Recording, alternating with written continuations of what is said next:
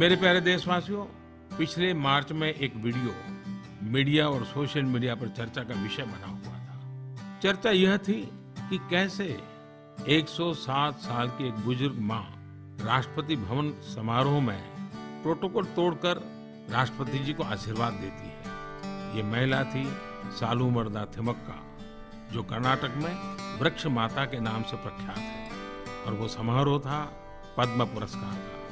बहुत ही साधारण बैकग्राउंड से आने वाली थिमक्का के असाधारण योगदान को देश ने जाना, समझा और सम्मान दिया था।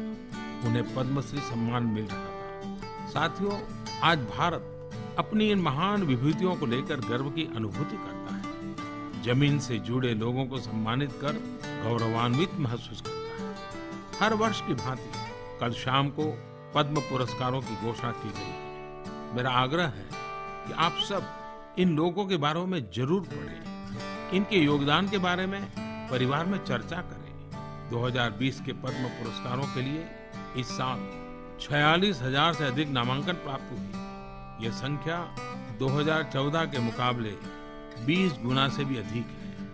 ये आंकड़े जन जन के इस विश्वास को दर्शाते हैं कि पद्म अवार्ड अब पीपुल्स अवार्ड बन चुका है। आज पद्म पुरस्कारों की सारी प्रक्रिया ऑनलाइन है। पहले जो निर्णय सीमित लोगों के बीच होते थे, वो आज पूरी तरह से पीपल ड्रीवन है।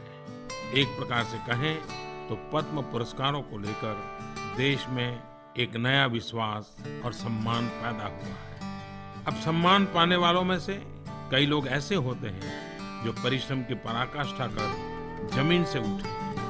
सीमित संसाधन की बाधाओं और अपने आसपास की घनघोर निराशा को तोड़कर आगे बढ़े। दरअसल, उनकी मज़बूत इच्छा शक्ति सेवा की भावना और निस्वार्थ भाव हम सभी को प्रेरित करता है।